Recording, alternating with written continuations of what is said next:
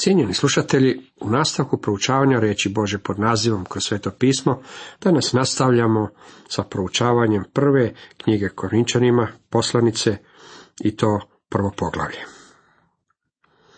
U šestom i sedmom retku nam stoji sljedeće. Kako li se svjedočanstvo o Kristu utvrdilo u vama, to ne oskudijevate ni na jednom daru čekajući objavljenje Gospodina našega Isusa Krista. Tu Pavao načinje jedan od problema koje je ova crkva imala. Bili su tjelesni, bavili su se samo jednim darom. Pavao na samom početku kaže kako ne želi da oni zaostaju u niti jednom daru. Postoje mnogi darovi, Pavao želi da se svi ovi darovi očituju u crkvi. Čekajući objavljenje Gospodina našega Isusa Krista znači da trebaju biti preokupirani s njim. On će vas učiniti i postojanima do kraja, besprigovornima u dan Gospodina našega Isusa Krista. Pavao je rekao besprigovornima, apostol nije rekao da će biti bez pogrešaka. On će vas učiniti besprigovornima u dan Gospodina našega Isusa Krista. U dan Gospodina našega Isusa Krista ne odnosi se na samo na današnje doba, već i na doba kad će Isus doći i uzeti svoju crkvu iz svijeta. Pavao će o toj temi također govoriti u ovoj poslanici.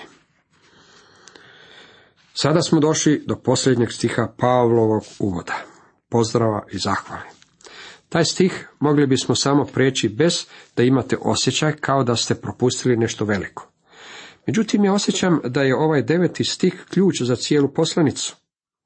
U njemu se naglašava da je Gospodin Isus Krist rješenje problema kojeg su imali u crkvi, kao i za osobne probleme koje su imali među vjernicima u Korintu. Zapanjujuće je zapaziti kolika je sličnost između problema s kojima se susretala crkva u Korintu i problema s kojima se suočava današnja crkva. Rješenje tih problema je isto danas kako je bilo i u ono vrijeme. Vjeran je Bog koji vas pozva u zajedništvo Sina svojega Isusa Krista, Gospodina našega. Jeste li zapazili da je Isus Krist u ovom odjeljku spomenut u praktički svakom stihu? U stvari nije u praktički svakom stihu, on je spomenut u svakom stihu. Tu ga se spominje po deveti put u devet stihova. Očito je da Pavao stavlja veliki naglasak na osobu Gospodina Isusa Krista. Tu je našem Gospodinu dano produljeno ime. Pozva u zajedništvo Sina svojega Isusa Krista. Tu nam je Isus identificiran na četiri različita načina, tako da nema mjesta pogrešnom shvaćanju stvari. Pavao je iznio dvije izuzetne tvrdnje. Bog je vjeran, a mi smo pozvani u zajedništvo njegovog Sina. Vjeran je Bog, ljudi nisu baš uvijek vjerni. Čak i vjernici nisu uvijek vjerni, međutim, Bog je uvijek vjeran. Koji vas pozva je uzvišeni Božji poziv u Kristu Isusu. Mi smo pozvani u zajedništvo Sina njegova Isusa Krista, Gospodina našega. Riječ koja je ovdje važna u svezi s Gospodinom Isusom Kristom je riječ zajedništvo. U grčkom je to riječ koinonija i Pavao je upotrebljava uvijek iznova. U stvari ta riječ može imati nekoliko različitih značenja. Ona može značiti zajedništvo, onako kako ga mi razumijemo danas. Može se upotrijebiti na takav način da znači doprinos. U poslanici Rimljanima petnaest dvadeset šest Pavao je rekao da su oni dali stanoviti koinonija za svete koji su u Jeruzalemu, a ondje ta riječ znači doprinos. U prvoj Korinćanima desetom poglavlju šesnaestom retku riječ koinonija upotrebljena je u svezi s večerom Gospodnjom. Čaša blagoslova koju blagoslivljamo nije li koinonija ili zajedništvo krvi Kristove? Kruh koji lomimo nije li koinonija ili zajedništvo tijela Kristova? Koinonija također može značiti i partnerstvo. Ja vjerujem da je u tom smislu ta riječ i upotrebljena u ovom devetom stihu. Vjeran je Bog koji vas pozva u zajedništvo Sina svojega Isusa Krista, Gospodina našega. To je bez sumnje jedna od najvećih privilegija koja nam je dana. Ako ste u Kristu, ako ste došli k njemu i prihvatili ga kao svog osobnog spasitelja, tada ste u partnerstvu s Kristom. On je voljan biti naš partner. Stoga time je označen prisni i intimni odnos s Kristom. Postoje različite vrste partnerstva. Može postojati poslovno partnerstvo. Ja poznajem dva čovjeka koji su poslovni partneri. Ti su ljudi bili prijatelji u vojsci, a kad su prije mnogo godina izišli iz vojske, osnovali su poslovno partnerstvo. Jedan od njih se obratio Kristu, drugi nije. Od tada je to njihovo partnerstvo bilo bez radosti. Imaju veliki posao, s mnogo ulaganja i to se partnerstvo ne može raskinuti. To je partnerstvo, međutim u njemu nema ni malo radosti. Zatim postoji brak s partnerstvom u ljubavnom odnosu. To bi trebao biti prisan i intiman odnos. U Starome zavjetu nalazim odjeljak koji se nasmiješim jer znam da je Bog imao muža i ženu na umu kad je to dao zapisati. Između ostaloga je rekao da ne smiju uprezati vola i magarca u jedan jaram. Oni ne smiju orati zajedno. U brakovima sam vidio upregnutih mnogo volova i magaraca u jedan jaram. To ne bi smjelo biti i tako, jer je brak partnerstvo. Što to dakle znači biti u partnerstvu s Isusom Kristom? Kao prvo, to znači da u svom poslovanju posjedujete stvari zajedno s njim. Sve što ja posjedujem pripada Isusu Kristu. Sve to pripada njemu jednako kao što pripada i meni. Stoga on je zainteresiran za ono što ja posjedujem. Moram priznati da je postojalo vrijeme kada sam posjedao neke stvari do kojih njemu uopće nije bilo stalo. Postojalo je vrijeme kad sam bio jako sebičan i kada sam u svezi s onime što posjedujem mislio samo i isključivo na sebe. Međutim, sada, jako ne posjedujem previše. Kad je on u partnerstvu sa mnom, on nije u onome što bismo nazvali razgranato poslovanje. Ono što ja posjedujem njegovo je, imam predivan auto jer mi je jedan divni trgovac omogućio da ga nabavim. Kad se vozim u njemu, tada je moj, međutim ja sam rekao gospodinu Isusu da je to i njegov auto. On se mnogo puta provezao i povezao sa mnom u tom autu. Što god drugo imam, ja također sam dao njemu i pripada njegovo je. Zahvaljujem mu za svoju kuću i zahvaljujem mu što se brine za nju, jer je i ona njegova. Što god posjedujem je njegovo. Bračno partnerstvo znači različite stvari. Ono što znači da imate zajednički interes. Ja sam u takvoj vrsti partnerstva također i s gospodinom Isusom. To znači da je Krist zainteresiran za mene i ja za njega. Time se to partnerstvo podiže na vrlo visoki nivo. Mi također imamo i zajedničko predanje. Njegova sredstva su moja i moja su njegova. On ne dobiva mnogo, ali posjeduje mene. Ja sam sebe predao njemu. To mi daje podosta odgovora u svezi s tim kamo mogu ići i što mogu učiniti. Na primjer, običavao sam podosta pušiti. Sada imam metastazirani tumor u svojim plućama i bilo bi vrlo bezumno kada bih sada pušio, kaže doktor Megi.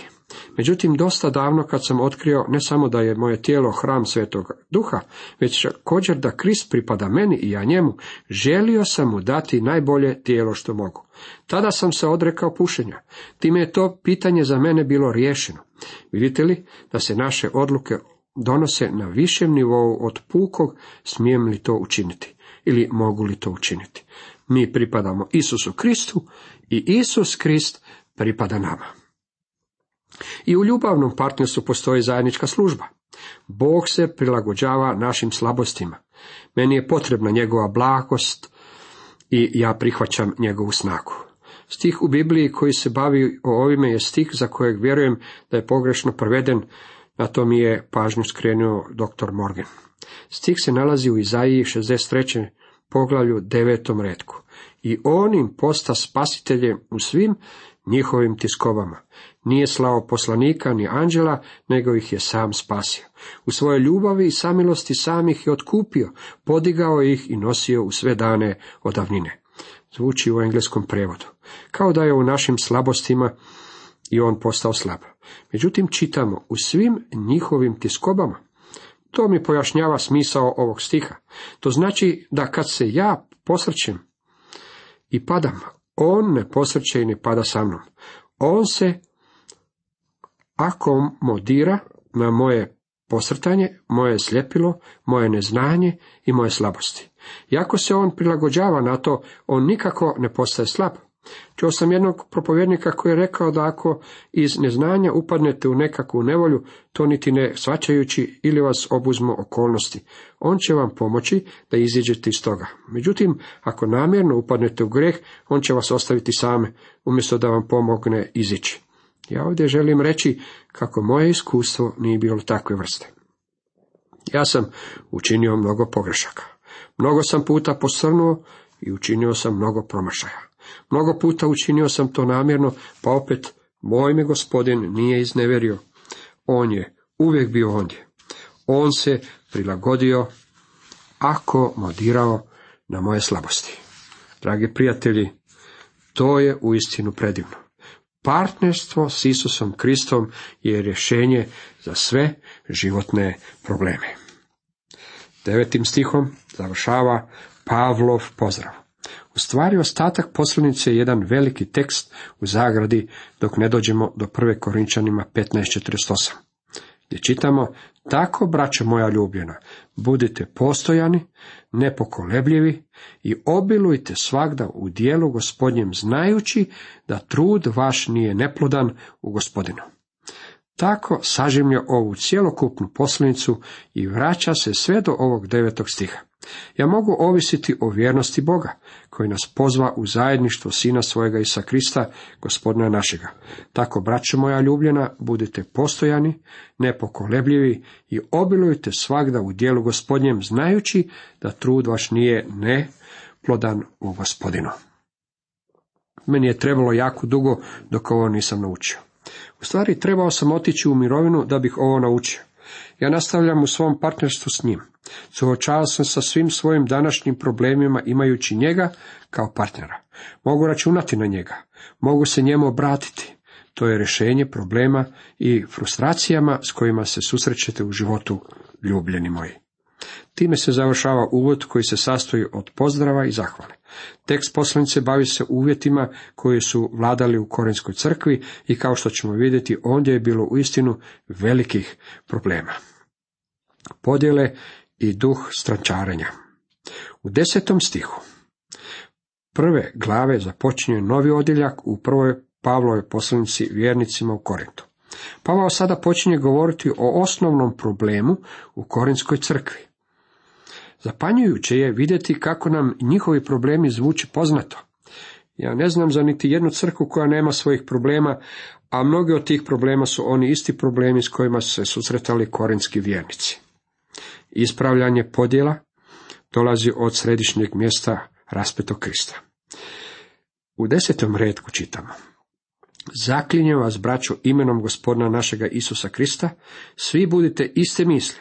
Neka ne bude među vama razdora, nego budite savršeno istog osjećanja i istog mišljenja.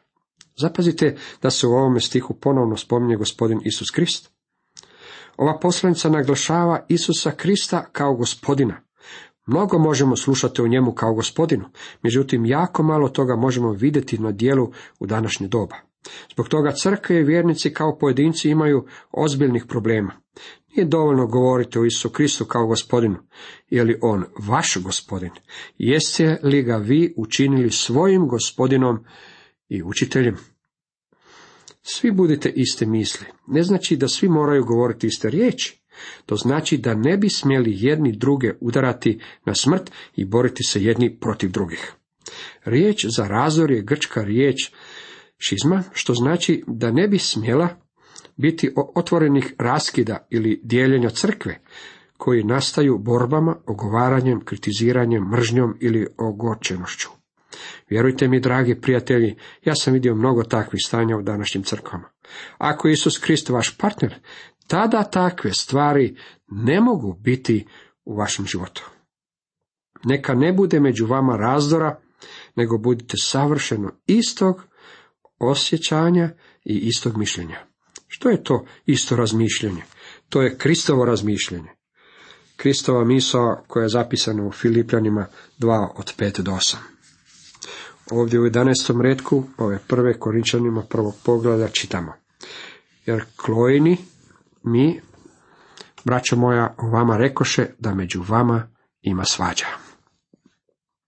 Riječ za svađe je grčka riječ eris, a ona je bila božica borbe i prepirki. Postojala je borba, prepiranje i šizme u crkvi u Korintu. Pavao je svoje informacije dobio iz prve ruke, naveo je i svoj izvor, rekao da je informacije dobio od Klojinih.